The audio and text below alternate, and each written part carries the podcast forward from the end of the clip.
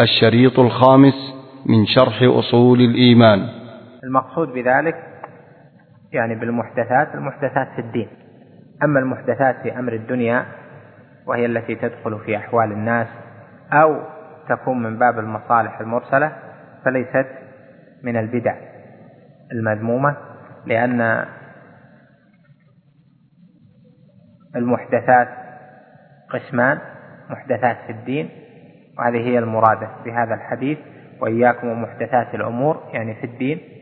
فإن كل محدثة بدعة يعني في الدين. وهناك محدثات في أمور الدنيا آه، مثل الأبنية ومثل طريقة الأكل ومثل آه، يعني آه، تنوع المآكل ونوعية الأكل ومثل تأليف الكتب والدواوين وتنظيم أمور الدولة ونحو ذلك. مما حصل بداياته في عهد عمر رضي الله عنه. ثم تطور تطور إلى ما بعد ذلك. فهذا ليس من المحدثات في الدين. فإذا لا يدخل في المحدثة ما كان في الدنيا والثاني ما كان من قبيل المصالح المرسلة لا تدخل في البدع. فالمحدثات قسمان كما قال الشافعي منها ما هو في الدين فهذا هو المذموم ومنها ما هو في الدنيا فهذا ليس بمذموم. فقوله فإن كل محدثة يعني هذا مقيد كل محدثة في الدين بدعة وكل بدعة ضلالة هذا على عمومه بأن البدع المذمومة كلها بأن البدع المذمومة بل بأن البدع مذمومة كلها وكلها ضلال الرواية الثانية لقد تركتكم على البيضة ليلها كنهارها عدد من الوعاظ أو من مما هو شائع يأتون بزيادة تركتكم على المحجة البيضاء. وأنا ما وقفت عليها في في حديث لفظ المحجة. تركتكم على المحجة البيضاء. وإنما الذي جاء في هذه الرواية وفي حديث آخر أيضا في المسند تركتكم على البيضاء ليلها كنهارها. لا يزيغ عنها بعدي إلا هذا. في لفظ المحجة يحتاج إلى مزيد بحث.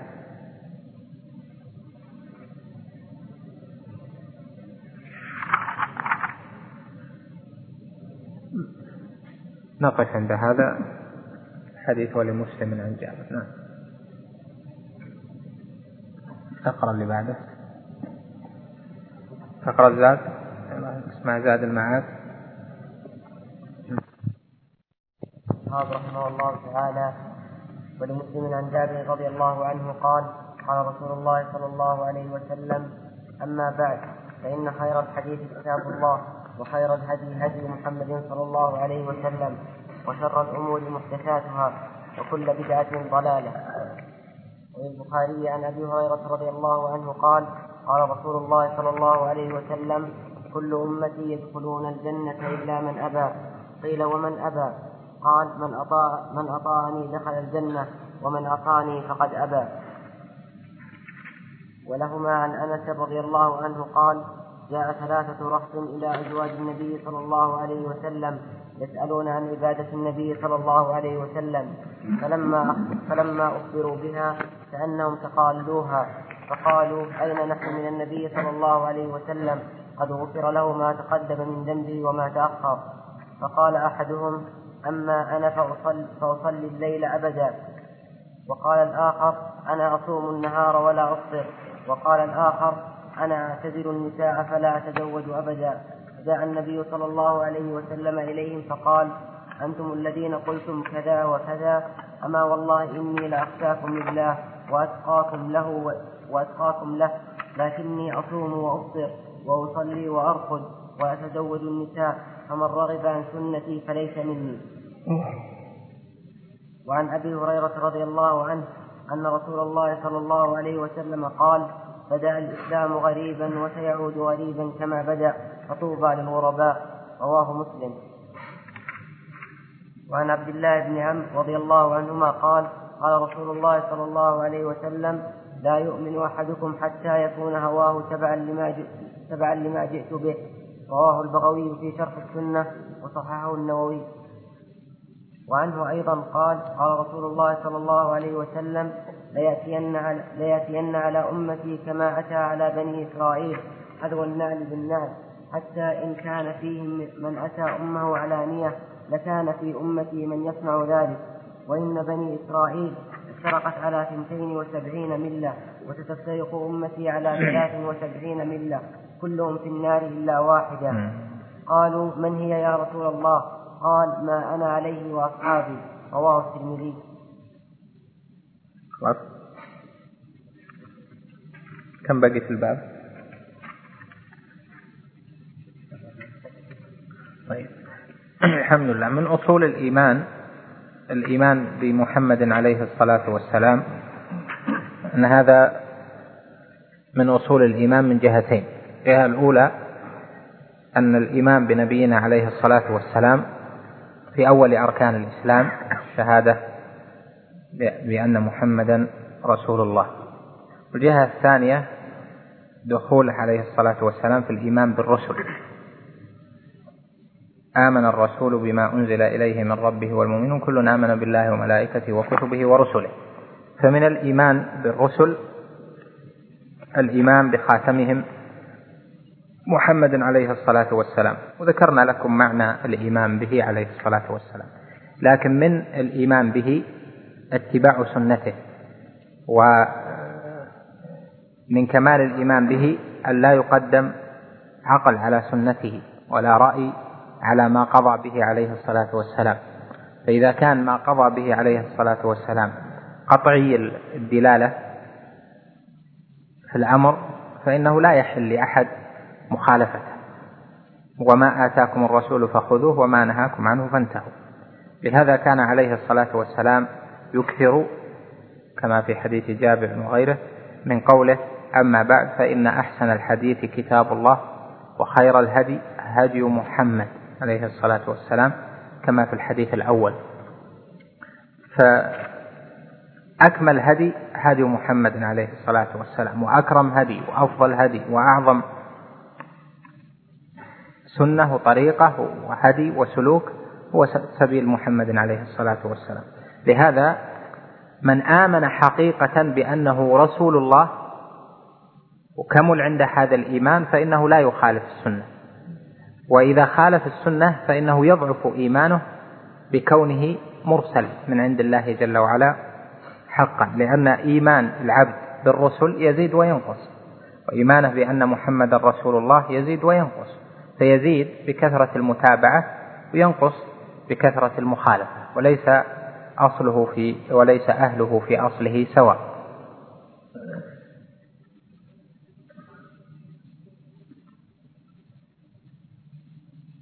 فالمقصود من هذه الأحاديث التي ذكرها الإمام رحمه الله تعالى هو بيان هذا الأصل والتحريض على اتباع السنة وعدم مخالفتها. ذكر الحديث الذي رواه مسلم بدأ الإسلام غريبا وسيعود غريبا كما بدأ فطوبى للغرباء. رواية مسلم انتهت إلى هذا الحد. فما معنى قوله بدأ الإسلام غريبا؟ اختلف العلماء في تفسيرها. فمنهم من قال بدأ الإسلام غريبا يعني كان أهله قلة. ثم كثروا. وأيدوا ذلك بقوله في آخره فطوبى للغرباء يعني كأنهم قليل. وفي رواية في المسند وغيره قال هم أناس أناس صالحون قليل. في أناس سوء كثير من يعصيهم أكثر ممن يطيعهم. والقول الثاني أن معنى قوله بدأ الإسلام غريبا يعني أن الإسلام الحق لما صدع به نبينا عليه الصلاة والسلام كان في غرابة. الناس استغربوه واستنكروه. وستأخذ هذه الأمة مأخذ الأمم قبلها فتعود إلى أن تستغرب حقيقة الإسلام والدين. هذا معنى قوله وسيعود غريبا كما بدأ يعني سينتشر في الناس الجهل والجهالة ويقل العلم ويرفع حتى يكون تكون حقيقة الإسلام غريبة.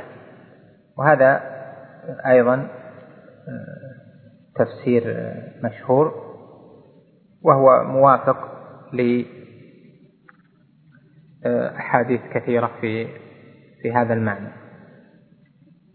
والقول الثالث أن قوله بدأ الإسلام غريبا وسيعود غريبا كما بدأ فطوبى للغرباء أن هذا منه عليه الصلاة والسلام لشحذ الهمة في الاتباع وعدم الاغترار بالكثرة وأن الحق ليس إلا مع ليس الحق معروفا بكثرة من يتبعه.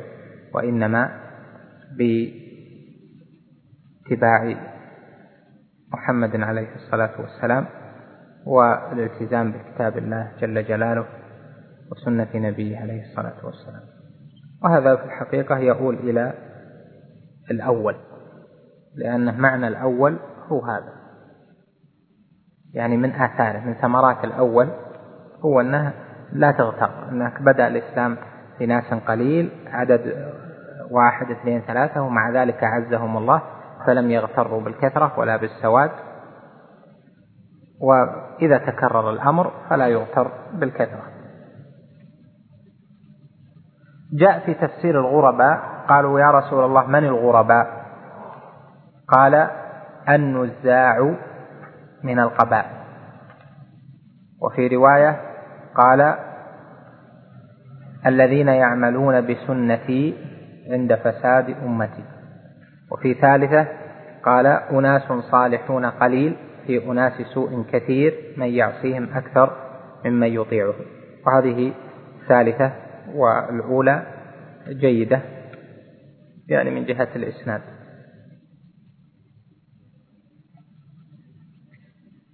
نعم. الثالثة والأولى ها؟ تكتبها.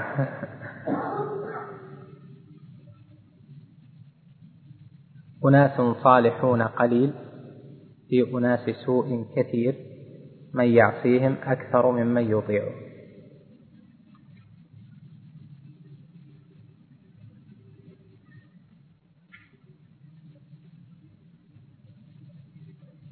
الله المستعان إمام الدعوة رحمه الله الشيخ محمد بن عبد الوهاب له كلام طويل على هذا الحديث وفيه في رسائله. تكلم على فقهه وعلى زمنه الغربة الله المستعان.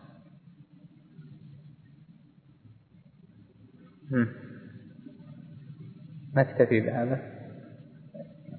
حديث لا يؤمن أحدكم حتى يكون حتى يكون هواه تبعا لما جئت به. معروف الكلام عليه في شرح كتاب التوحيد. نكتفي بهذا.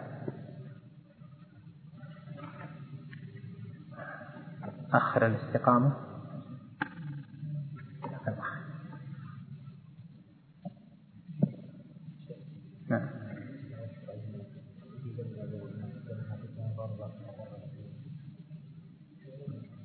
غربة الدين نسبية. غربة الدين نسبية. قد تكون في زمان دون زمن وقد تكون في مكان دون مكان. في بعض الأمكنة في الأرض الدين غريب. ما فيها حد فيه. أبد فعلا طوبى للغرباء. القابض على دينه كالقابض على جمر. ما يعرف الصلاة مشكلة الوضوء مشكلة التزامه تحليل الحلال وتحريم الحرام مصيبة. يعني كل شيء فيه ابتلاء ابتلاء شديد. لذلك كالقابض على جمر فالغربة الغربة العامة تكون في آخر آخر الزمان لكن الغربة الخاصة بمكان دون مكان أو سنين دون سنين يعني في بعض في بعض الأمكنة فهذا حاصل. لكن الغربة العامة ما هي بحاصلة الآن. أن لا تزال طائفة من أمتي على الحق ظاهرين لا يضرهم من خذلهم حتى تقوم الساعة. فبقاء الأمة الظاهرة بقاء الطائفة المنصورة والفرقة الناجية بقاءها إلى قيام الساعة. قد يقلون تحصل الغربة وقد يزيدون ترتفع الغربة. فقوله عليه الصلاة والسلام وسيعود غريبا كما بدأ. المراد به الغربة النهائية يعني اللي ما يكون فيها يكون أهل الأرض كلهم على غير الهدى.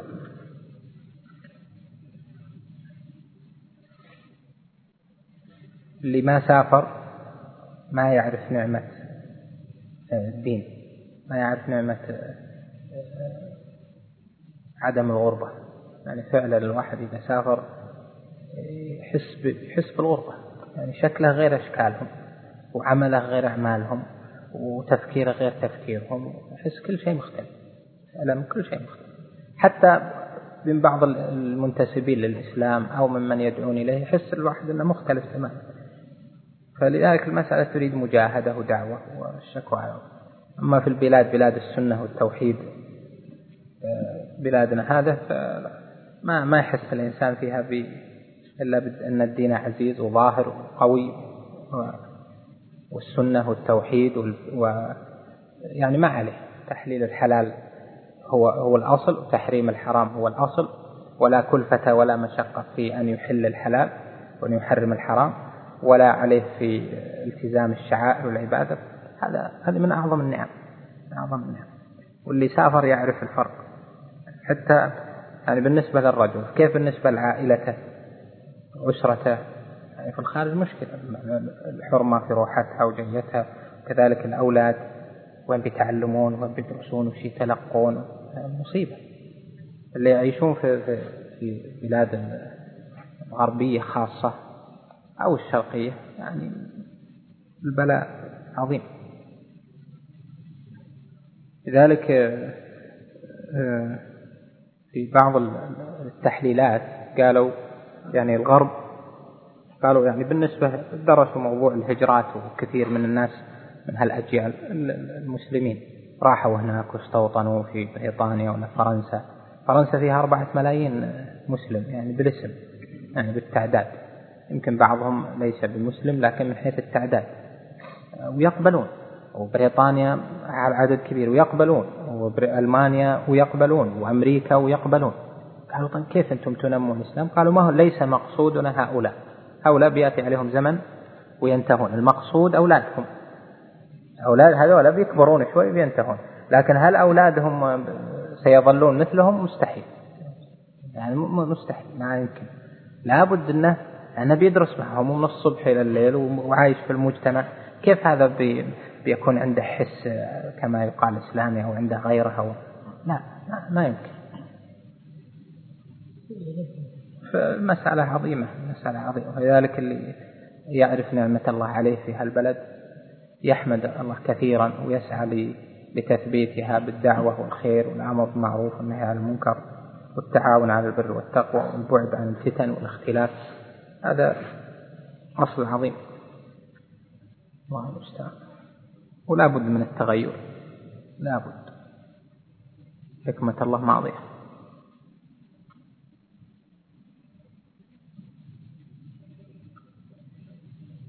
في سؤال جاني ما أدري يناسب الجواب عليه الآن. كان ودي أنه يصير خاص. يقول هل نظام كفالة المواطن للأجنبي في هذه البلاد يدخل تحت باب الكفالة أم لا يدخل؟ الجواب نعم. هو مأخذ فقهي لأنه يدخل تحت باب الكفالة آه، من جهتين. الجهة الأولى أنها يدخل ب بأمان والمؤمنون يسعى بذمتهم أدناهم إذا كان غير مسلم. والجهة الثانية للمسلم ولغيره فكفالته بالبدن وليست كفالة مال. يعني ليست تصرفات المكفول المالية آه، ملتزم بها. لا الكفيل كفيل بدن. يعني يعرف هذا وين راح وين جاء يلتزم بإحضاره في أي وقت. كفله يعني ببدنه. أذن له بالدخول في البلاد لغرض فعمل غيره وهذا هو الذي آه، يكفل حضوره في أي وقت إذا طلب. فنظام الكفالة هذا آه، يعني أصله شرعي. كان من قديم يعني المشايخ هم اللي أفتوا فيه من نحو أربعين سنة.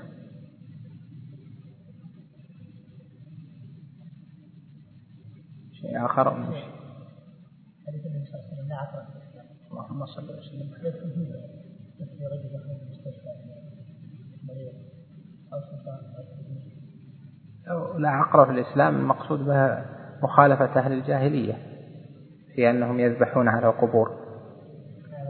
إيه لأنهم هم يعقرون يعقرون ال- الدواب ثم ينحرونها يعني في الإبل أو يذبحون ال- الشاة ونحوها إكراما. يعني مثل الميت قالوا والله فلان هذا في حياته كانت دائمة مجلسه مفتوح دائما يضيف الضيفان ودائما ودائما إلى آخره.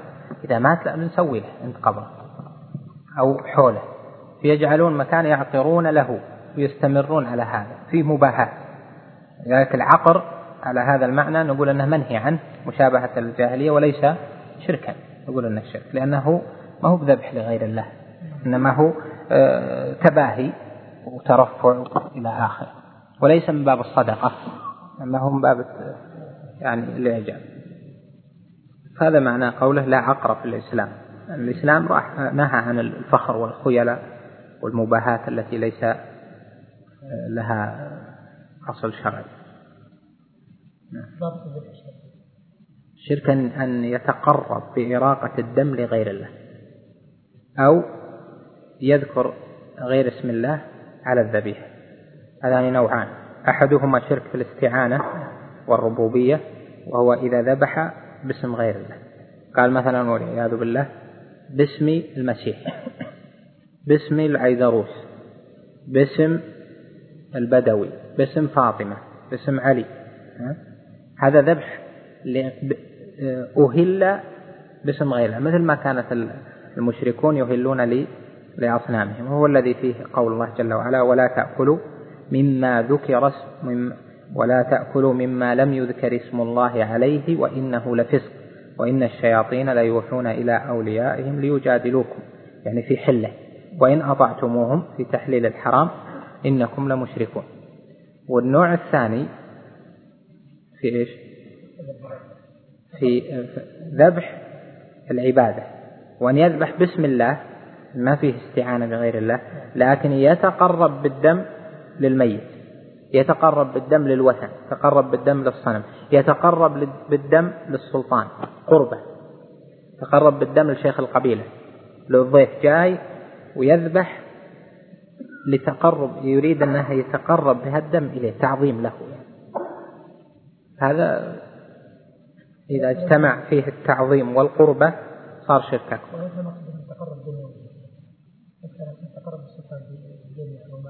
لاحظ أنا اثنين انتبه الضوابط أهم من الحالات. أولا أن يكون إيش؟ يكون لا قبل التعظيم أراد أن يتقرب مو منه من السلطان أن يتقرب له يقرب له بهذا الدم. إيه.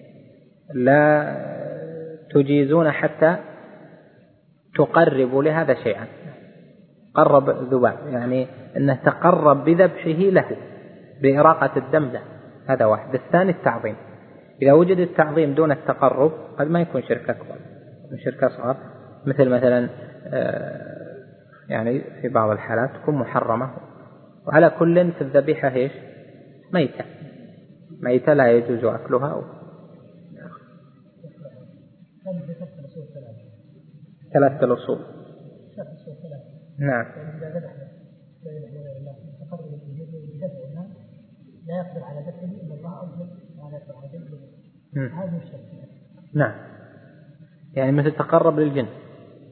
فلان يريد مثلا يدفع عن هذا البيت آه، آه، هذا الجن يدفع عنه جاي ساكن مسكن مثل اعتقادات أهل الجاهلية وبعض الأعراب جاء بي- بيسكنون بيحلون هالوادي بيحلون هالجبل قال والله اذبحوا.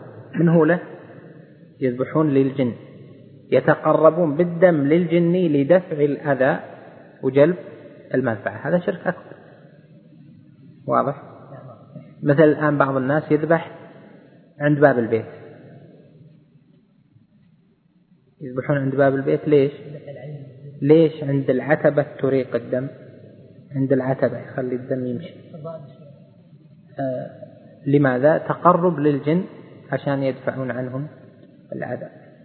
حتى ما يؤذون والعياذ بالله.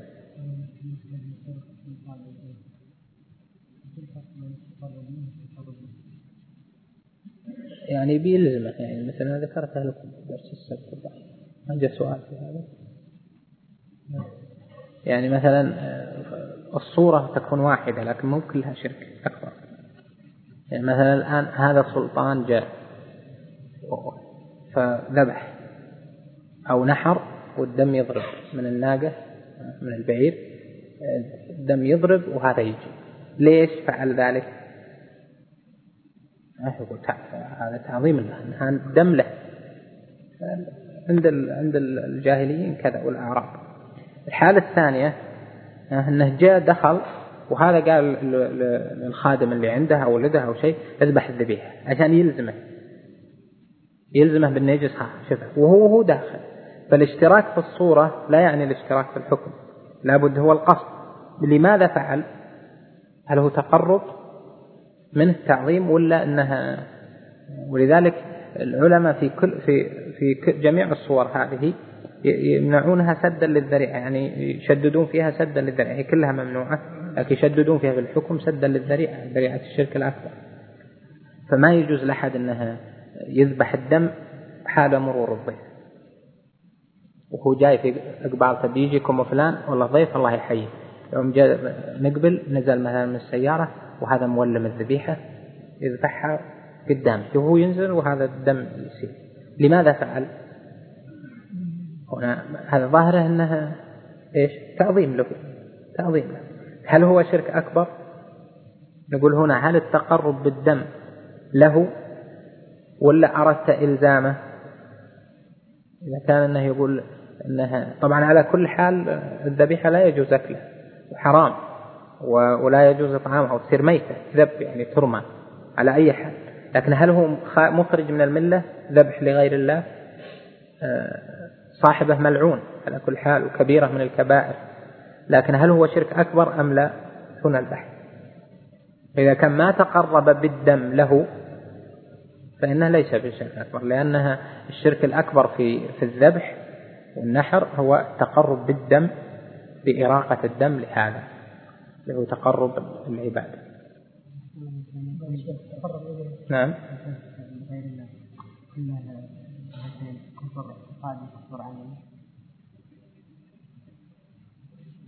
ما لنا دخل فيه كفر مسألة كفر اعتقادي وكفر عملي؟ النصوص ما فيها لا كفر كلمة كفر اعتقاد ولا كفر عمل. آه هذه مهمة يعني بالمناسبة. آه فيه كلمات كثيرة للعلماء جاءت للتوضيح لتوضيح أحكام الشريعة. فمنها ما استعماله في كل موطن يصبح مشكلة. مثل كفر الاعتقادي وكفر عملي. هذا ذكره العلماء من باب التقريب أن من المكفرات ما ما سبيله الاعتقاد أو سببه الاعتقاد ومن المكفرات ما سببه العمل يعني ما هو اعتقاد عمل فيجعلون مثلا آه، السجود للصنم كفر إيش؟ عملي يجعلوا التقرب آه، يعني مثلا إيش؟ آه، النذر النذر لغير الله يجعلونه شرك أكبر كفر عملي. وإذا صاحبها اعتقاد فهو اعتقادي ونحو ذلك. هذا هذا تقسيم فني يعني تقسيم للتقريب. لكن ما نجعلها يعني قاعدة في في في الحكم على الأشياء لأنها أيضا يلتبس على بعض الناس في بعض أحواله. مثل مثلا يعني تقسيم الإيمان إلى قول وعمل. قول وعمل واعتقاد. في كثير من العلماء ما قالوا اعتقاد. وهو قول وعمل. طيب وين الاعتقاد؟ الاعتقاد موجود. فإذا التقسيمات هي للتوضيح. المطلوب من من طالب العلم أنه ينظر إلى النصوص. النص دلالة الكتاب والسنة على المسائل. يستفيد من تقسيمات العلماء في فهم النصوص. ولا لو تأخذ التقسيمات تروح. تنحو فيها مثل التعاريف خاصة في مسائل التوحيد والعقيدة لأن كثير ممن كتب سواء من متقدمين أو متأخرين من المرجئة والأشاعرة والمعتزلة يعني من جهة التأصيل خلاص أفصلوا أصول ثم بنوا عليها وصارت صارت قاعدة. هذا ما هو بسبب الواجب الرجوع للدليل النص. كلام العلماء نفهم به الدليل. كلام العلماء معظم ويعني له عظمته له جلالته وإلى آخره لكن ما آه، نحفظه ونترك الأدلة. الأدلة هي الأصل. جزاك الله يعني مناسبها فت الإخوان به ما هي ما هو اللي أفاد الأخ أنا جزاهم الله خير. مثل الآن الركن والواجب. ما ما فيه شيء اسمه أركان الصلاة واجبات الصلاة. في شيء في الأدلة فيه ركن الصلاة؟ أركان الحج واجبات الحج ما في. العلماء قالوا هذا ركن وهذا واجب من باب التعليم حتى تعرف ما تفسد به العبادة وما لا تفسد. لكن إذا نظرت إلى أنه يفعل أو ما يفعل ترجع إلى دلالة النص. لذلك يجي مثلا واحد آه، مثل أحد الأخوة أحد الشباب سألني قال أنه قال له أبوه ما أدري ذكرتها لكم مرة قال له أبوها بأحج. قال هو لأبيها أريد أحج قال خلاص أنا حج. بيحج مع بعض الشباب. قال أنا حج. وقلت خلاص المقصود أني أحج يعني حجة الإسلام. يقول رحنا للطائف. جلسنا فيه في الفندق إلى ما بعد العشاء من يوم عرفة من من ليلة العيد يعني. ثم يقول حول نصف الليل رحنا للميقات وأحرمنا دخلنا على عرفة. مرينا بعرفة ثم مرينا بمزدلفة مرور كلها. ثم رجمنا رجموا جمرة العقبة وقصروا وحلوا. مثل ليلة.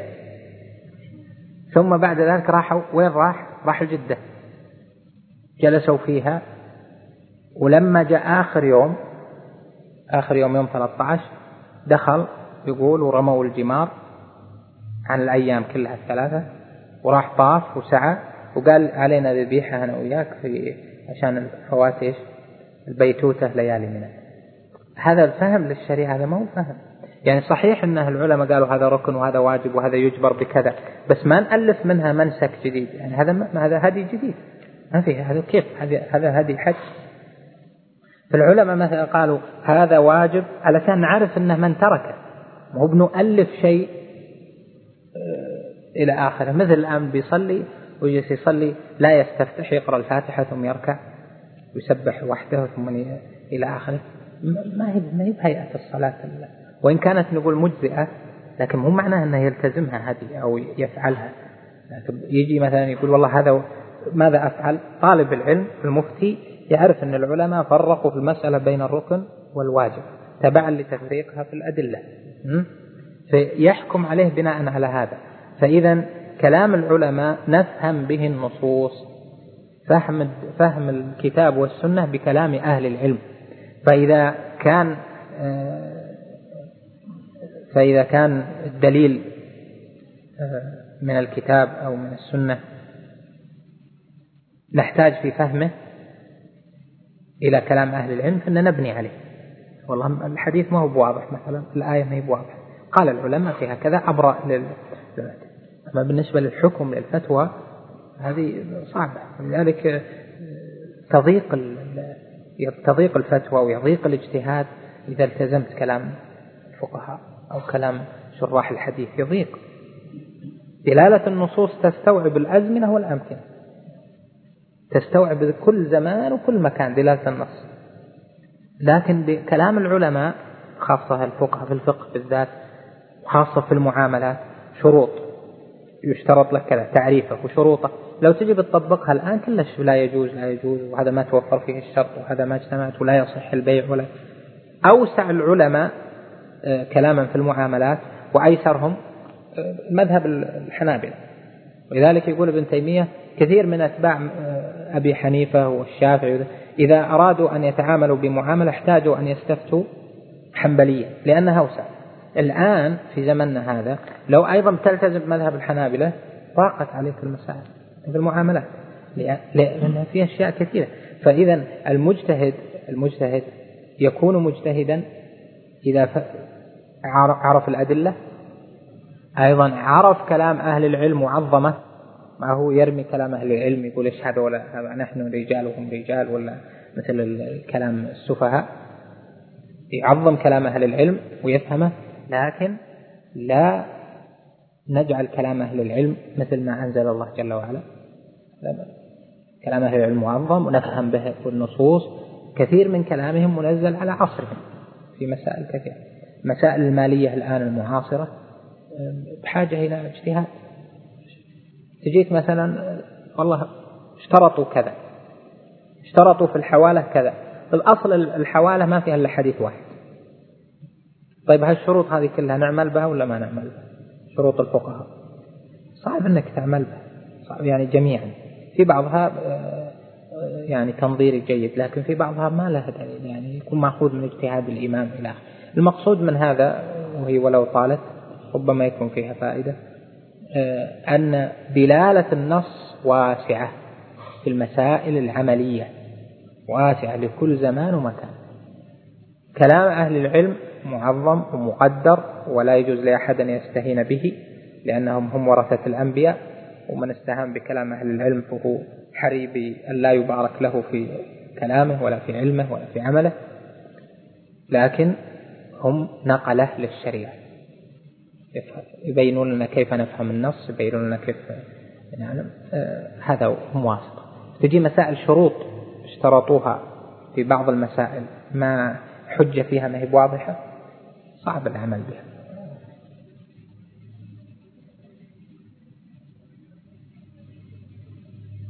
خاصة في مسائل المعاملات أما العبادات مبنية على الاحتياط الواحد يأخذ حيطته لكن المعاملات الأصل فيها الإباحة.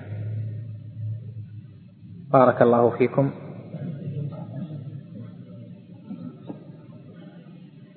إن شاء الله نلتقي الأسبوع القادم. وعلى آله وصحبه وسلم أظن الأحساء تسمية قريبة ولا لا؟ ها؟ متى سميت الأحساء؟ ها؟ حسي يعني قبل الإسلام؟ إيه يعني بعد الإسلام بعد الإسلام ولا قبل؟ في كتاب عبد القادر اسمها تحفة المستفيد في تاريخ الأحساء القديم والجديد. نعم إيه هو البحرين اسم مشهور. اسم مشهور. ثم خلاص صار اسم البحرين على الجزيرة اللي الآن في دولة البحرين. لكن أصل اسم البحرين كل ال... نعم. الحمد لله رب العالمين والصلاة والسلام على نبينا محمد وعلى آله وصحبه وسلم تسليما مزيدا إلى يوم الدين أما بعد. قال الإمام المجدد محمد بن عبد الوهاب رحمه الله تعالى ولمسلم عن أبي هريرة رضي الله عنه مرفوعا من دعا إلى هدى كان له من الأجر مثل أجور من تبعه لا ينقص ذلك من أجورهم شيئا. ومن دعا إلى ضلالة كان عليه من الإثم مثل آثام من تبعه لا ينقص ذلك من آثامهم شيئا. وله عن أبي مسعود هذا الحديث في هذا الباب الذي فيه اتباع النبي عليه الصلاة والسلام يدل على فضل محمد عليه الصلاة والسلام وأن أحدا لن يبلغ منزلته. لا من الأنبياء والمرسلين ولا من غيرهم من الأولياء كما يقوله طائفة من الظلال وتعليل ذلك من جهتين. الجهة الأولى أن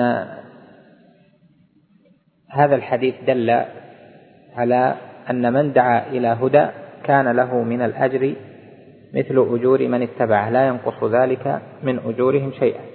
والنبي صلى الله عليه وسلم دعا إلى تفاصيل الهدى. إلى الهدى من جهة العقيدة والشريعة وإلى تفاصيله وتبعه عليه الناس يعني تبعته عليه أمته فهو عليه الصلاة والسلام له مثل أجور أمته لا ينقص ذلك من أجورهم شيء.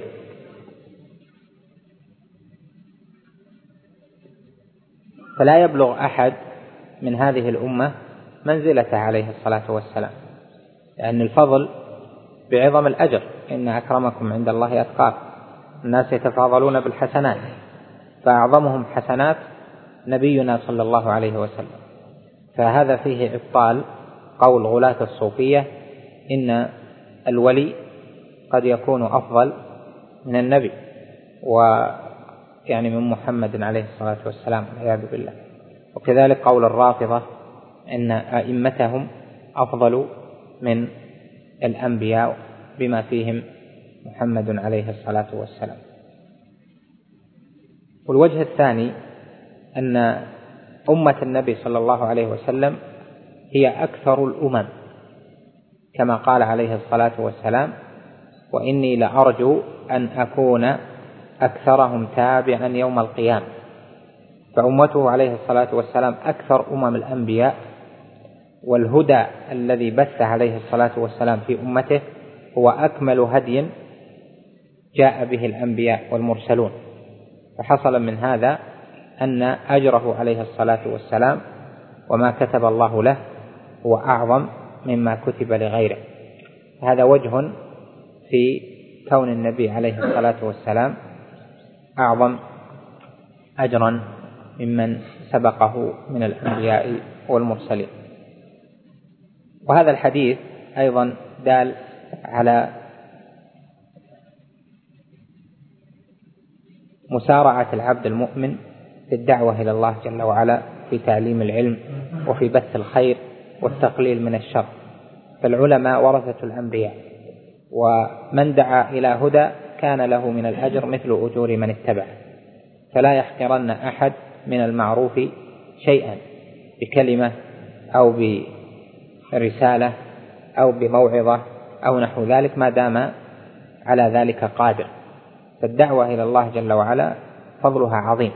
تدعو إلى أي شيء مما تعلمه يقينا في الشريعة فإن لك من الأجر مثل أجور من عمل بذلك الشيء. وكذلك في الحديث التخويف الشديد من أن يدعو المرء إلى ضلاله. فإن المرء إذا دعا إلى ضلاله وسن سنة سيئة فتبعه عليها أناس فأيضا عليه إثم من اتبعه في ذلك. هذا فيه التخويف من أن يحدث المرء آه، لنفسه أو لأهل بيته أو لمجتمعه أن يحدث بابا من أبواب الضلال. هذا تتراكم عليه الذنوب لأنه هو الذي سن ذلك أو هو الذي دعا إليه وهو الذي وجه أنظار الناس إليه وجعله جعل بابه مفتوحا. كما جاء في الحديث الآخر ومن سن في الإسلام سنة سيئة كان عليه وزرها ووزر من عمل بها إلى يوم القيامة. وكما جاء أيضا في الحديث الصحيح لا يقتل أحد إلا كان على ابن آدم الأول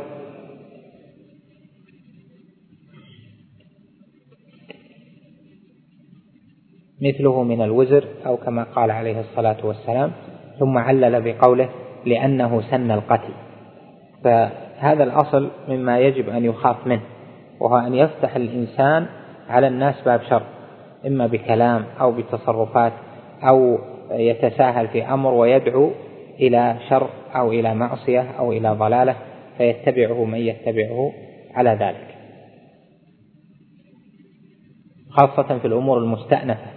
هي معروفة أما في أمور الذنوب والمعاصي التي جرت عادة الناس عليها وبما جعل الله جل وعلا في بعض النفوس من الميل إلى ذلك هذا قد لا يدخل في هذا الباب. لكن الشيء الجديد اللي يدعو إلى ضلالة في العقيدة والعياذ بالله يدعو إلى ضلالة في المنهج يدعو إلى ضلالة في السلوك يدعو إلى ضلالة في أمور جديدة تحدث في الناس تضلهم مثل ما الآن هو حاصل من هذه الأمور التي تدعو إلى الفساد من القنوات والفضائيات أو من آه، بعض الأشرطة أو أو أشباه ذلك هذه أول من يأتي بها ثم يتساهل الناس فيها هو عليه من الإثم مثل آثام من اتبعه في ذلك أو تأثر به بذلك لأنه هو الذي سنها. ومن سن في الإسلام سنة سيئة كان عليه وزرها ووزر من عمل بها إلى يوم القيامة والعياذ بالله. هذا الحديث كما أن فيه الفضل العظيم والترغيب كذلك فيه التخويف والترهيب الشديد. فالمؤمن وخاصة طالب العلم دائما يسعى إلى حث الناس على الخير حتى يحظى بهذا الأجر وأيضا يخوف من مثل ما جاء في هذا الحديث. الإنسان يدعو إلى ضلالة مدرس يدرس يقول كلام ما يعقل معناه أو يتساهل فيه. وينقل عنه الطلاب يقولون قد قال لنا المدرس في يوم كذا كذا وينقلونه إلى من بعدهم وما حصلت التأويلات ولا حصلت البدع ولا انتشرت في الأمة إلا بالنقل. هذا ينقل وإلا لو أنه وقف عند الأول لما انتشرت لكن الأول سنها ثم تبعه من لا يفهم ثم تبعه من لا يفهم. لهذا الداعية والخطيب المدرس هؤلاء يخافون أشد الخوف من الكلام لأن كيف تنقل الشريعة؟ كيف تنقل الأمور إلا بالكلام؟ فإذا قال كلمة لا يعرف معناها أو لا يعرف ثبوتها أو مجرد رأيه أو عقله أو استحسانه سواء في مسائل الدين الأصلية من العقيدة والتوحيد أو آه، آه، معرفة ما عليه الشريعة أو القواعد أو في مسائل أيضا العمل والسلوك أو الدعوة أو المواقف ونحو ذلك. إنسان لا يكون رأسا في شيء ليس عليه بينة ليس له عليه بينة في الشريعة. احرص إذا أردت أن تكون مبلغا أو قائدا أو نحو ذلك في خير أن تكون متثبتا هذا الذي تقوله بيقين. ما تلحقك عليه فيه آه، غلالة أو إثم أو آه، يلحقك فيه شك. خلك على يقين. ليلها كنهارها لا يزغ عنها إلا هذا أما إذا صار الأمر مشتبه عليك في المسائل فاتركه لست ملزما بأن تقول ولست ملزما بأن تعمل والإنسان ألزم ما عليه براءة ذمته أمام الله جل وعلا. فهذا الحديث فيه الحث على اتباع النبي عليه الصلاة والسلام واتباع صحابته واتباع السنة ولزوم الجماعة والتحريض على آه، لزوم السنة والدعوة إليها والحذر مما يخالف ذلك. أعان الله الجميع على الحق والهدى. نعم. وله عن أبي مسعود الأنصاري رضي الله عنه قال جاء رجل إلى النبي صلى الله عليه وسلم. قال إنه ابدع بي فاحملني. فقال ما عندي. فقال رجل يا رسول الله أنا أدله على من يحمله. فقال رسول الله صلى الله عليه وسلم من دل على خير فله مثل أجر فاعله. وعن عمرو بن عوف رضي الله عنه مرفوعا من أحيا سنة من سنتي قد أميتت قد أميتت بعدي فإن له من الأجر مثل, مثل أجر من عمل بها من الناس. ما ينقص من أجور الناس شيئا. ومن ابتدع بدعة لا يرضاها الله ورسوله فإن عليه مثل إثم من عمل بها من الناس لا لا ينقص من آثام الناس شيئا. رواه الترمذي وحسنه وابن ماجه وهذا لفظه. قوله في الحديث الأول إنه أبدع بي فاحملني فقال ما عندي؟ آه، يعني أنه احتاج إلى راحلة انقطع به السير أو ما عاد يستطيع أنه يمشي. آه، فاحملني. فقال ما عندي شيء فأتى رجل قال أنا أحمله فقال من دل على خير فله مثل أجر فاعله وهذا يعني أن هذا الرجل أعان أخاه على وسيلة من وسائل الخير فصار له مثل أجر الفاعل. وهذا يدخل تحت قاعدة أن الوسائل لها أحكام المقاصد. الوسائل لها أحكام المقاصد. مثل ما ذكرنا لكم فمن سعى في وسيلة إلى مقصد محمود وكانت الوسيلة مشروعة فإنه يؤجر على الوسيلة كما قال الله جل وعلا في ذكر السير إلى الجهاد قال آه، في آخر سورة براءة ولا يقطعون واديا إلا كتب لهم لأن المسير في الوادي وسيلة إلى بلوغ الغاية وهي مواجهة العدو. فصار قطع الوادي مكتوب الخطوات مكتوبة له. فهذا أيضا لما كان العمل عملا صالحا وهذا الرجل انقطع به المسير وكان المقصد والغاية محمودة. فقال يا رسول الله إنه أبدع بي فاحملني. قال لا أجد ما أحملك عليه أو لا أجد. فقال رجل أنا أحمله يا رسول الله. فقال من دل على خير فله مثل أجر فاعل. لأن هذا إذا سار لو انقطع ممكن يرجع يقول ما أستطيع. فينقطع الخير الذي أراده وهو بلوغ الغاية وبلوغ المقصد. فهذا أعانه على بلوغ الغاية فله مثل أجر فاعل تلك الغاية. يعني فأجره في المقصد الذي كان هل هو جهاد أو حج أو نحو ذلك فهذا من حمل فله مثل أجر فاعل. فهذا يدل على أن قوله من دعا إلى خير فله مثل أجر فاعله أنه يدخل في الإعانة على الخير ويدخل فيه الدعوة إليه. وهذا مراد الإمام رحمه الله في إيراده بعد حديث من دعا إلى هدى ليدل على أن الإعانة في وسائل الخير أيضا داخلة في هذا الأصل العظيم. فالوسائل لها أحكام المقام والأجر للإنسان أجر مثل أجر من أعانه على الخير. نعم. الحديث اللي بعده إيش هو؟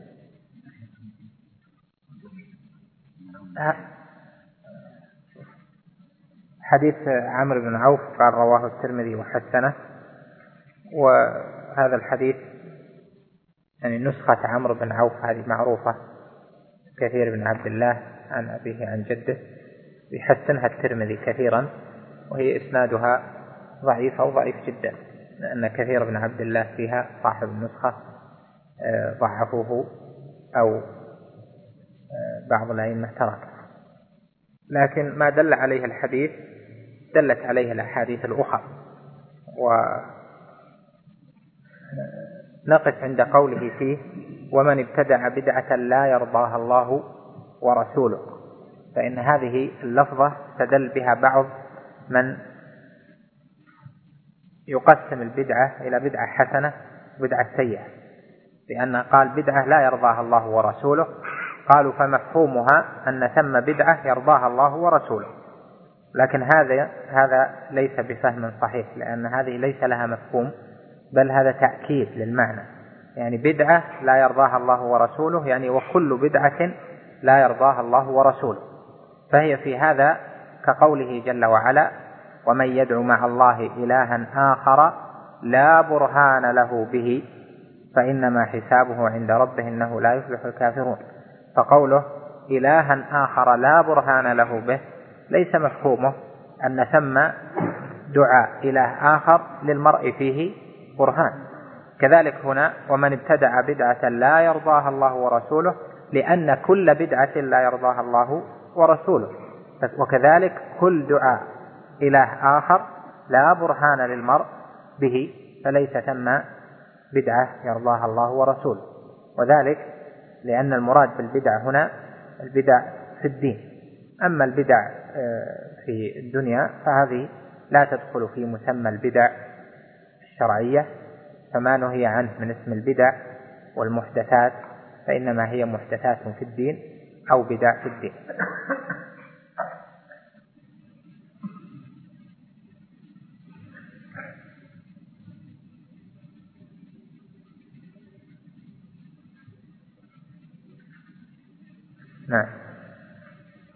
وعن ابن مسعود رضي الله عنه أنه قال كيف أنتم إذا لبستكم فتنة يربو فيها الصغير ويهرم فيها الكبير؟ نعم ناقص هذا.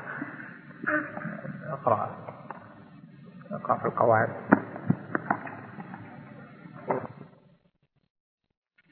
قال الإمام المجدد شيخ الإسلام محمد بن عبد الوهاب رحمه الله تعالى في أصول الإيمان وعن ابن مسعود رضي الله عنه أنه قال ويهرم فيها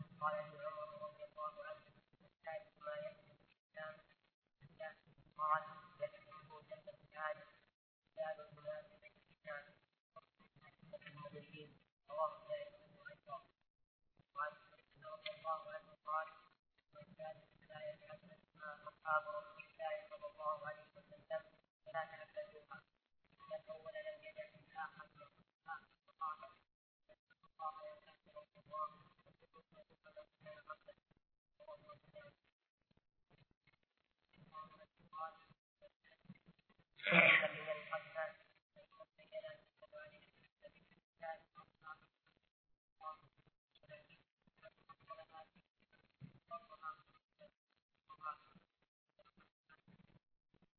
من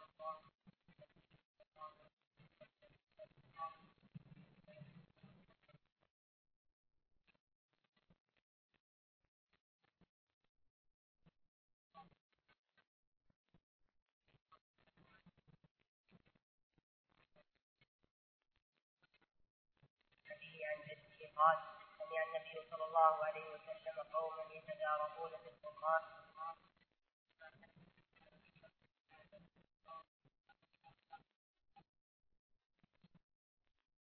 بعضه بعضا فلا تكذبوا بعضه ببعض فإن فما علمتم منه فقولوا وما جهلتم فكلوه إلى عالمه. رواه أحمد وابن ماجه. هذه الأحاديث والآثار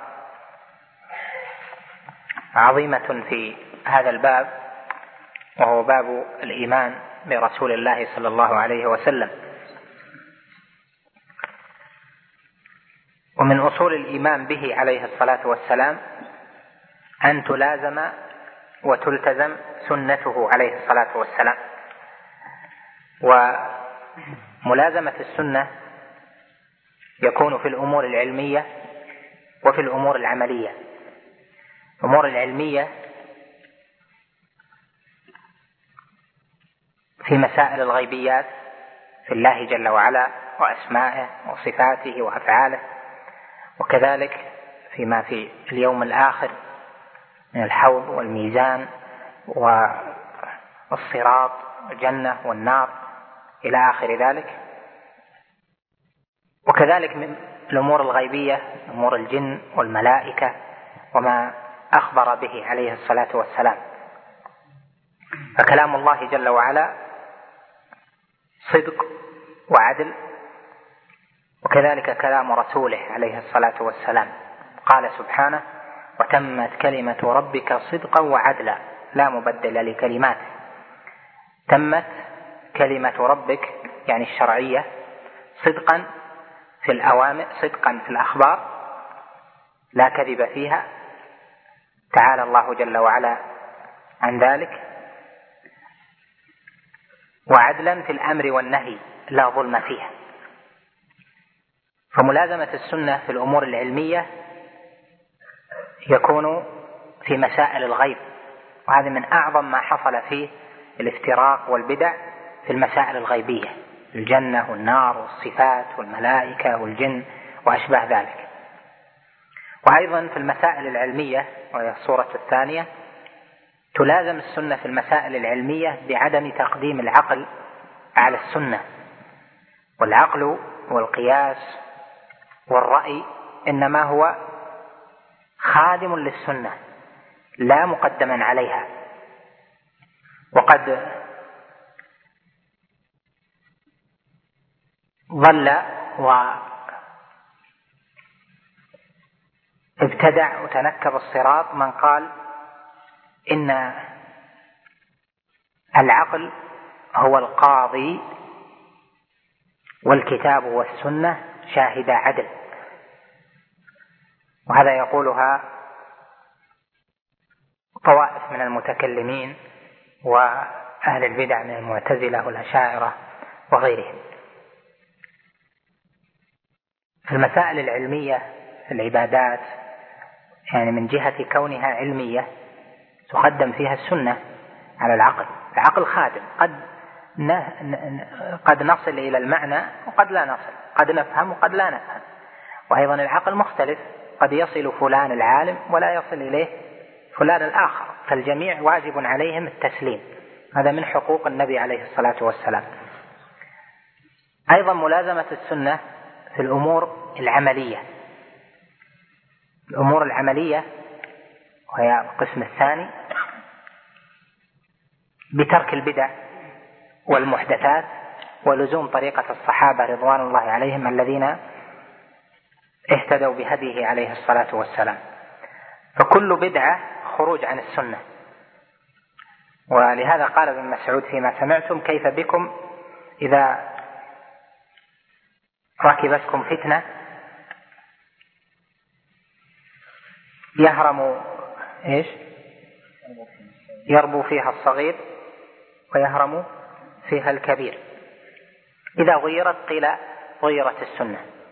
البدع العملية مناقضة للسنة العملية بل كلما زادت السنن ضعفت البدع وكلما ضعفت السنن ظهرت البدع. مخالفة السنة والأخذ بالبدع والمحدثات له عدة أسباب. يعني منشأه في هذه الأمة من الزمن الأول إلى زمننا هذا له عدة أسباب أنشأت الأخذ بالبدع. أولا الجهل. فالبدعة ينشئها الجهل بالسنة. إلا فالسنة كافية. فينشئ عبادة يتعبدها أو يتأول شيئا من المسائل العلمية ويصير إلى البدعة لأجل جهله. والثاني من أسباب نشوء البدع وضعف السنن الهوى.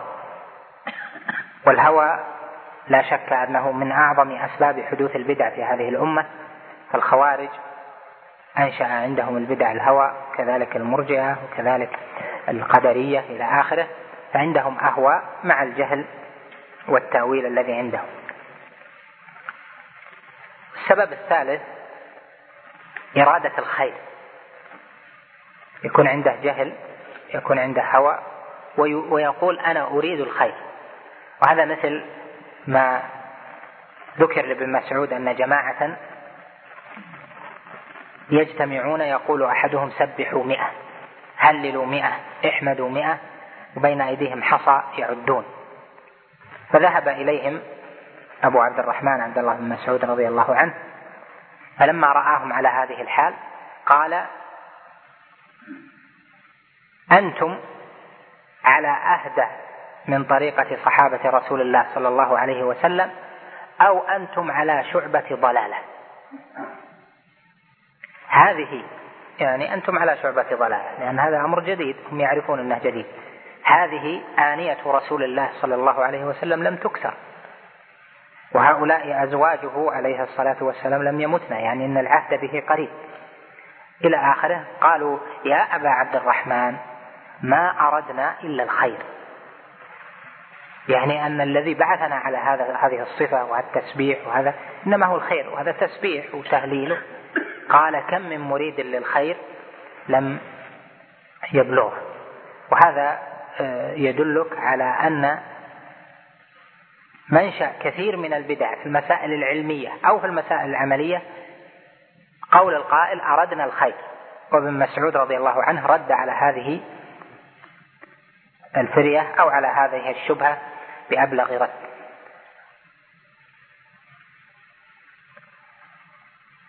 أيضا من أسباب ترك السنن والأخذ بالبدع في هذه الأمة في المسائل العلمية أو العملية الغلو. الغلو هو مجاوزة الحد المأذون به. فمن جاوز الحد المأذون به في المسائل العلمية أو في المسائل العملية فإنه لا يؤمن عليه بل يصير إلى المخالفة والبدعة. فالذين جاوزوا الحد في الجهاد الحد المأذون به صاروا إلى بدعة الخوارج. الذين جاوزوا الحد في مسألة التحكيم صاروا إلى الخارجية. الذين جاوزوا الحد في الأمر بالمعروف والنهي عن المنكر صار بهم إلى الخروج على الولاة كما هو دين المعتزلة. الذين جاوزوا الحد في الأذكار صار بهم الحال إلى بدع بدع الأذكار إلى الاجتماعات. الذين جاوزوا الحد في السلوك وفي تربية النفس والزهد صار بهم الحال إلى أن سلكوا مسلك التصوف المبتدع الذين جاوزوا الحد في التنزيه في تنزيه الله جل وعلا صار بهم إلى إلى التعطيل. وهكذا في أشياء في أشياء كثيرة. فإذا الغلو الغلو من أعظم أسباب ترك السنن والأخذ بالبدع. وهذه كلمات لها زيادة تفصيل. المقصود مما يتعلق بهذه الآثار العظيمة أن من حق النبي عليه الصلاة والسلام بل أعظم حقوقه على أمته والإيمان به عليه الصلاة والسلام من أعظم حقوق الإيمان به أن يقتفى سبيل المصطفى عليه الصلاة والسلام وأن تترك الأهوى والبدع وبنيات الطريق.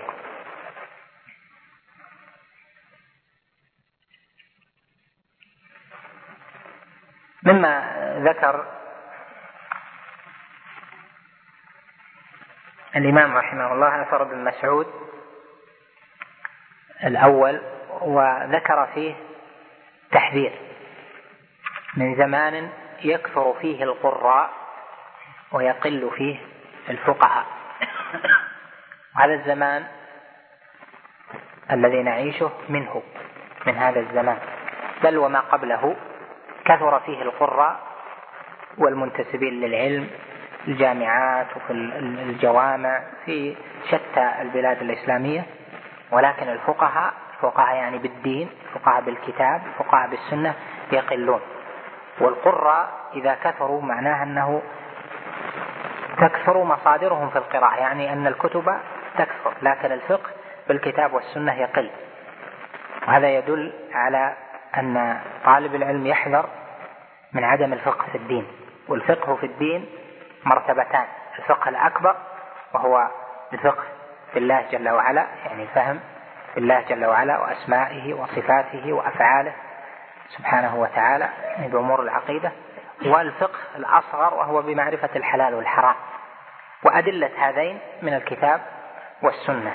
هذا هو حقيقة الفقه وملازمة طريقة الصحابة رضوان الله عليهم. أما غير ذلك فإن المرء يبعد عن طريقة السلف والهدي النبوي بمقدار ما تكون عنده المخالفة فإذا الواجب عليك طالب العلم وتنتبه لهذه كثيرا في حياتك أن يكون اهتمامك أعظم ما يكون بالفقه في الدين أنه هو المنجاة هو الذي سينجيك في الآخرة وعند لقائك يا ربك جل وعلا.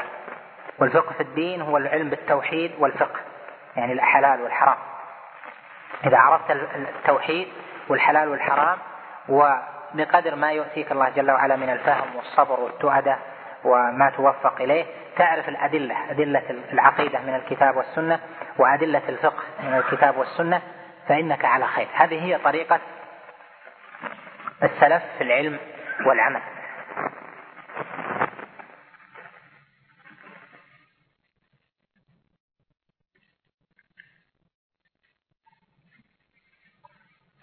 وفقني الله وإياكم لما فيه رضاه. وجنبنا الفتن.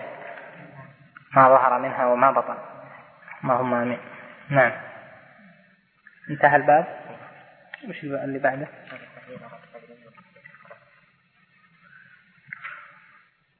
نكتفي بهذا. نعم. سيدنا محمد وعلى آله وصحبه وسلم. تسليما كثيرا إلى يوم الدين أما بعد. قال الشيخ محمد بن عبد الوهاب رحمه الله تعالى في اصول الإيمان باب التحريض باب التحريض طلب العلم. الطلب. هو الشيخ آه، محمد بن عبد الوهاب. يعني الآن كل شيخ ها؟ كل أحد شيخ وكل أحد فضيلة الشيخ. فالإمام محمد بن عبد الوهاب ميزة عشان ما يشترك معنا في الصفة. أي نعم. قال الإمام المجدد محمد بن عبد الوهاب رحمه الله تعالى رحمه نعم. باب التحريض على طلب العلم وكيفية الطلب.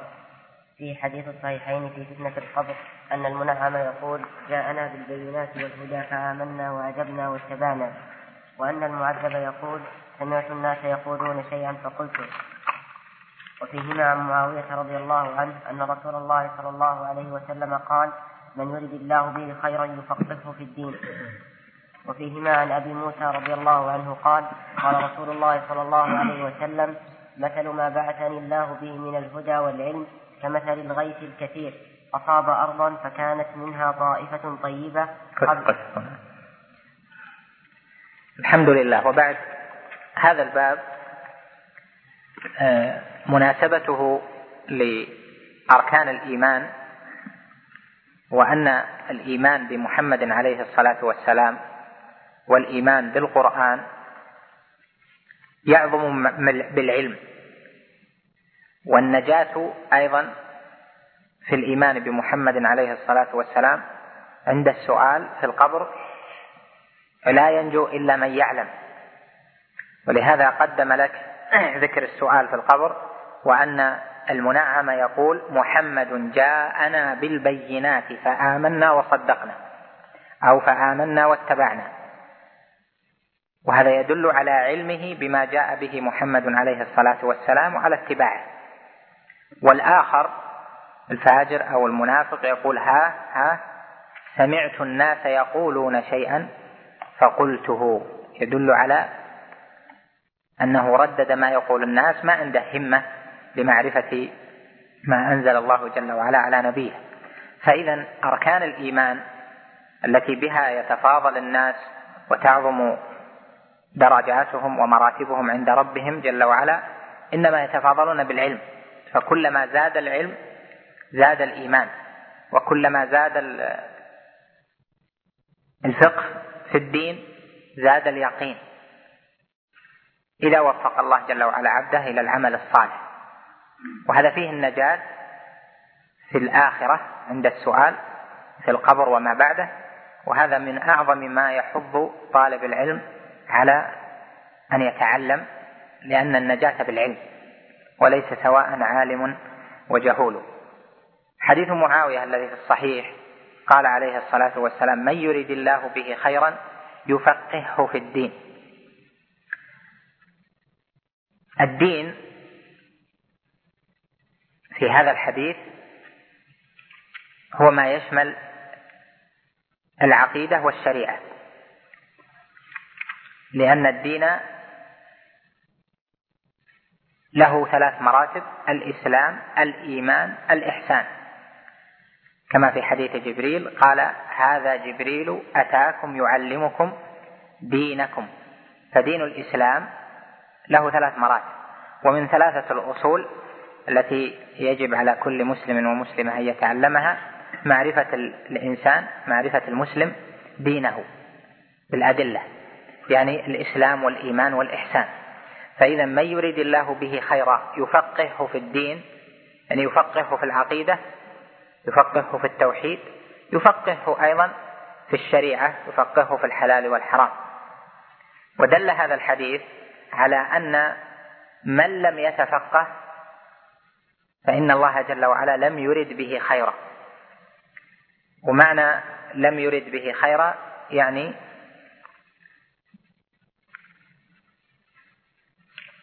أنه جل وعلا ما هيأ له أسباب الخير. لأن أعظم أسباب الخير في العلم والفقه في دين الله جل وعلا. الفقه في الدين هذا جاء في القرآن في قوله جل وعلا فلولا نفر من كل فرقة منهم طائفة ليتفقهوا في الدين. ولينذروا قومهم إذا رجعوا إليهم لعلهم يحذرون. فالفقه في الدين في هذه الآية وفي الحديث المراد به الفقه بما أنزل الله جل وعلا على رسوله في القرآن وما جاء في السنة. وما جاء في القرآن والسنة يشتمل على العقيدة ويشتمل على الحلال والحرام. فتخصيص العلماء علم الحلال والحرام بالفقه هذا اصطلاح. أما يعني اصطلاح خاص أما دلالة النصوص والذي كان عليه هدي السلف يعني في زمن الصحابة ومن بعدهم أن الفقه يشمل الفقه في الدين بأجمعه وليس آه، مخصوصا بالفقه في الحلال والحرام بل أعظم الفقه الفقه في التوحيد فقه في حق الله جل وعلا. ومن يريد الله به خيرا يفقهه في الدين. نعم. وفيهما عن أبي موسى رضي الله عنه قال قال رسول الله صلى الله عليه وسلم مثل ما بعثني الله به من الهدى والعلم كمثل الغيث الكثير. أصاب أرضا فكانت منها طائفة طيبة قبلت الماء فأنبتت الكلأ والعشب الكثير. وكانت منها أجادب أمسكت الماء فنفع الله بها الناس فشربوا وسقوا وزرعوا. وأصاب منها طائفة وأصاب منها طائفة أخرى إنما هي قيعان. لا تمسك ماء ولا تنبت كلأ فذلك مثل من فقه في دين الله ونفعه ما بعثني الله به فعلم وعلم. ومثل من لم يرفع بذلك رأسا ولم يقبل هدى الله الذي أرسلت به. هذا الحديث من أعظم الأحاديث التي تدل على فضل العلم فضل طلب العلم وهو أن النبي صلى الله عليه وسلم قسم الذين استقبلوا ما بعثه الله جل وعلا به إلى ثلاثة أقسام. جعلهم ثلاث طوائف. الأولى طائفة قبلت الماء.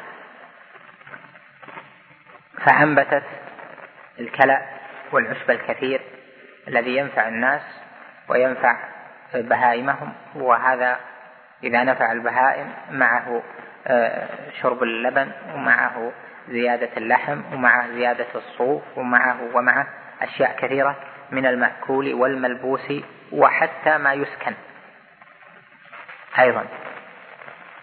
وهذا يدل على أن من قبل العلم وأقبل عليه فعلم وعلم أنه مثل الأرض التي أقبل عليها الناس بأنفسهم يشربون من مائها ويرعون فيها أغنامهم فهي خير لهم دائما.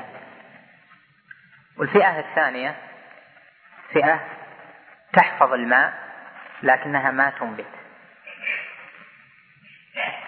وهذا مثال لمن قبل العلم لكنه حفظه لم يعمل به يعني عملا كاملا ولم يفقه حتى علم وإنما حفظ فنقل. فهذا داخل في قوله عليه الصلاة والسلام نظر الله امرؤا سمع مقالتي. نظر الله امرأ سمع مقالتي فوعاها فأداها كما سمعها فرب مبلغ أوعى له من سامع. فمن حفظ العلم ونقله أيضا داخل في الفضل لكن فضله لكن فضله دون دون الفئة الأولى بكثير. وأما الفئة الثالثة الذين لم يرفعوا بالعلم رأسا فهم كالأرض القيعان التي لا تنبت كلاء ولا تمسك ماء. لا تنبت تنفع الناس وأيضا لا تمسك ماء فتنفع الناس. فهي لا تحفظ ولا تقبل على العلم الحفظ والمدارسة وكذلك لا تعلم ولا تدعو آه، ولا تدعو إلى الخير. فهذه قيعان وهي آه، مذمومة وذلك مثل ما بعثني الله به من العلم والهدى ومثل من فقه في دين الله فعلم فعلم وعلم. هذا الحديث يسمى حديث طالب العلم أو طلب العلم. عند طائفة من العلماء وشرح عدة شروح جدير بك أن تطالعها لأن النبي صلى الله عليه وسلم ضرب مثلا في حقيقتك أنت. من أي فئة المسلم؟ من أي فئة؟ يمكن أن يحدد فئته في هذا الحديث. هل هو من الفئة التي قبلت فأنبتت الكلى والعشب الكثير واستقى الناس وصاروا مصدر خير أم من الفئة الثانية التي تحفظ وتنقل لكن لا تعمل ولا لا تعلم ولا تدعو؟ وإما أن يكون من من لا يعلم ولا يعلم قيعان لا ينفع لا يمسك ماء ولا ينبت كلام فهذا مثل عظيم فيحتاج فيه إلى تأمل وتدبر ولا شك أن الإيمان آه، يعظم وأركان الإيمان ووصول الإيمان في النفس تعظم بالعلم والتعليم. فإذا حصل لك أن تعلم بيقين تعلم العلوم الشرعية وخاصة التوحيد والعقيدة تعلمها بيقين ثم تعلم ذلك للناس بيقين أيضا دون أن تدخل فيما لا تحسن هذا من أعظم المراتب والعبد يبارك يبارك الله جل وعلا في علمه وعمله إذا أخلص النية والقصد وأتى ما يحسن وترك ما لا يحسن. فإذا زاد على ذلك العلم بالفقه والسنة يعني من جهة الأحاديث وعلم أيضا الحلال والحرام ونفع الناس في ما يأتون وما يذرون فهذا يكون من الربانيين. ولكن كونوا ربانيين بما كنتم تعلمون الكتاب وبما كنتم تدرسون. جمعوا بين الدراسة والعلم والتعليم. نعم.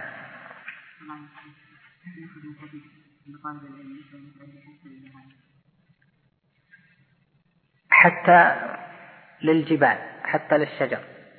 لا شك. طالب العلم نفعه متعدي حتى للبهائم. سنة من السنين جاء اقتراح من البلدية. كثرة الكلاب كثرت الكلاب في الرياض. يجي ثلاثين أربعين سنة. آه، لا أربعين سنة تقريبا. صارت تضايق الناس فأرادت البلدية أنها تقتل الجميع تقتل جميع الكلاب. جاء أمر بذلك. فكان المفتي آه، العلامة الشيخ الجد الله يغفر له الشيخ محمد بن إبراهيم في ذلك الوقت فوقف فيها. فكلم الملك سعود رحمه الله وكتب إليه أيضا في أن الكلاب مثل ما جاء في الحديث أمة من الأمم. والنبي صلى الله عليه وسلم يقول لولا أن الكلاب أمة من الأمم لأمرت بقتلها فاقتلوا منها الأسود البهيم. فنهى عن قتل الكلاب. فالعالم وطالب العلم خيره وفضله على البهائم حتى البهيمة اللي بتذبح يعلم كيف تذبح. إذا ذبحتم فأحسنوا الذبح وإذا قتلتم فأحسنوا القتلة. وليحد أحدكم شفرته وليرح ذبيحته آه، حتى في الشجر قطع الشجر وما يحسن منه وما لا يحسن وسواء كان شجر الحرم أو غيره والجبال واللي يسمونها الآن البيئة وأثرها البيئة كل هذا آه، يرجع فيه إلى أهل العلم. فصاحب العلم وطالب العلم فضله على الجميع. ننهى أيضا عن التلهي في الصيد. يروح يصيد للهو. يخرج يعني يصيد الطيور أو يصيد الحيوانات للهو. هذا أيضا العلم فيه كلمة. ينهى عنها أصحابها أنها اللهو ليس اللي يحتاج للأكل أو أو سيأكل ما يصيد فهذا طيب. لكن لله ثم يرمى هذا ينهى عنه حفاظا على هذا. فالعالم يستغفر له كل شيء حتى الحيتان جوف الماء لما له من أثر على الجميع. وأما الكافر أو الفاجر كما قال الله جل وعلا فأولئك يلعنهم الله ويلعنهم اللاعنون يعني الكافر والمنافق يلعنه اللاعنون قال يلعنه الجعل في جحره مثل ما جاء في تفسير الآية. يقول بسببك منعت القطر من السماء. نعم. ولا يا الحديث ذكر طائفة ذكر قال فذلك مثل من فقه في دين الله ونفعه ما بعث الله به فعلم وعلم. ومثل من لم يرفع بذلك رأسا ولم يقبل هدى الله لم يرسل نعم. وتكون الطائفة الثانية. من علم وعلم لكن علم على وجه يعني. لا. لا هذه هذه حفظت بس. ذكر المحمود والمذموم. ذكر المحمود والمذموم.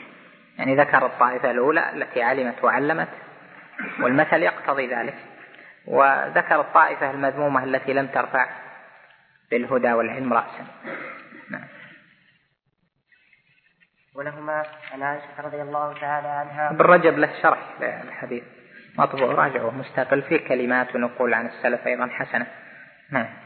ولهما عن عائشة رضي الله عنها مرفوعة إذا رأيتم الذين يتبعون ما تشابه منه فأولئك الذين سمى الله فاحذروهم نعم. وعن ابن مسعود رضي الله عنه قال قال رسول الله صلى الله عليه وسلم ما من نبي بعثه الله في أمته قبلي إلا كان له من أمته حواريون وأصحاب يأخذون بسنته ويقتدون بأمره ثم إنها تخلف من بعدهم خلوف يقولون ما لا يفعلون ويفعلون ما لا يؤمرون. فمن جاهدهم بيده فهو مؤمن ومن جاهدهم بلسانه فهو مؤمن ومن جاهدهم بقلبه فهو مؤمن. وليس وراء ذلك من, من الإيمان حبة خردل. رواه مسلم. نعم. وعن جابر رضي الله عنه أن عمر رضي الله عنه قال يا رسول الله إنا نسمع أحاديث من يهود تعجبنا أفترى أن نكتب بعضها؟ فقال صلى الله عليه وسلم أمتهوكون أنتم كما تهوكت اليهود والنصارى؟ لقد جئتكم بها بيضاء نقية ولو كان موسى حيا ما وسعه إلا اتباعي. رواه أحمد. بس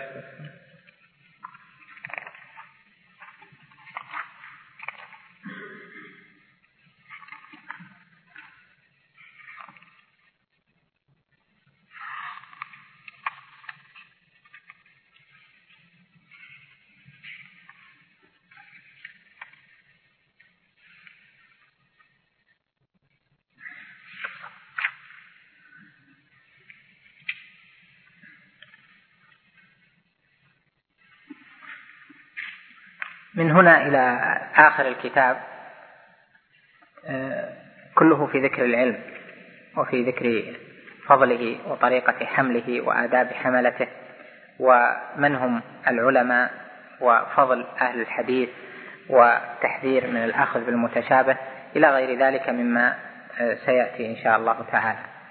وهذه الجمل أو هذه الأحاديث آه، والآثار التي ستأتي من أول ما قرأنا إلى آخر الكتاب آه، ثم كتب خاصة ببيانها تفصيل الكلام عليها وخاصة كتاب الحافظ بن عبد البر جامع بيان العلم وفضله وما ينبغي في روايته وحمله. وهو جدير أن يعتني به طالب العلم وأن يقرأه لأنه آه، مشتمل على كثير من هدي السلف في العلم والعمل. قال الشيخ رحمه الله تعالى ولهما في حديث عائشة إذا رأيتم مرفوعا يعني إذا رأيتم آه الذين يتبعون ما تشابه منه فأولئك الذين سمى الله فاحذروهم اتباع المتشابه مذموم في العلم. فطالب العلم إذا تعلم وأراد أن يقبل وأن ينفعه الله بالعلم يقبل على المحكمات ويترك الإشكالات. الإشكالات والشبه وما يرد على المسائل لا يتتبع ذلك لأن تتبعه لذلك قد يفضي به إلى الزيغ والعياذ بالله. لأنه لم يتصور العلم حتى يجيب عن تلك الإشكالات والشبه ومن قوة الإدراك والعقل ما يجيب عنها أيضا. فالواجب عليه أن يؤمن بالجميع فيقول كل من عند ربنا. ثم يقبل على المحكم فيتعلم المحكم بدليله يعني الذي دلالته واضحة غير محتملة أو ما لا يشتبه عليه بفهم عالم مأمون يأمنه على دينه وعلمه. والله جل وعلا ذكر أن القرآن منه متشابه ومنه محكم. فقال سبحانه هو الذي أنزل عليك الكتاب منه آيات محكمات هن أم الكتاب وأخر متشابهات. فأما الذين في قلوبهم زيغ فيتبعون ما تشابه منه ابتغاء الفتنة وابتغاء تأويله. وهذه الآية من أعظم ما يحذر به الله جل وعلا من اتباع المتشابه لأنه جعل اتباع المتشابه صفة للذين في قلوبهم زيغ. بل جعل الزيغ سابقا للاستدلال واتباع المتشابه. فقال سبحانه فأما الذين في قلوبهم زيغ فيتبعون ما تشابه منه. فجعل وجود الزيغ أولا واتباع المتشابه. أخي الكريم تابع ما تبقى في الشريط التالي. مع تحيات مركز الوسائل بوزارة الشؤون الإسلامية والأوقاف والدعوة والإرشاد. بالمملكة العربية السعودية.